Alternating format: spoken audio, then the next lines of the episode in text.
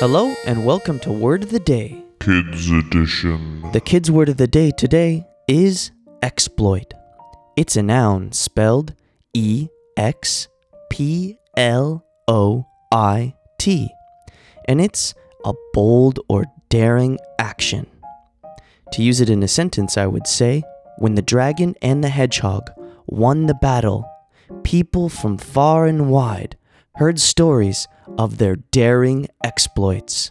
So try to use the kids' word of the day, exploit, spelled E X P L O I T, in front of your parents or your teachers, and I'll see you again tomorrow with a new word.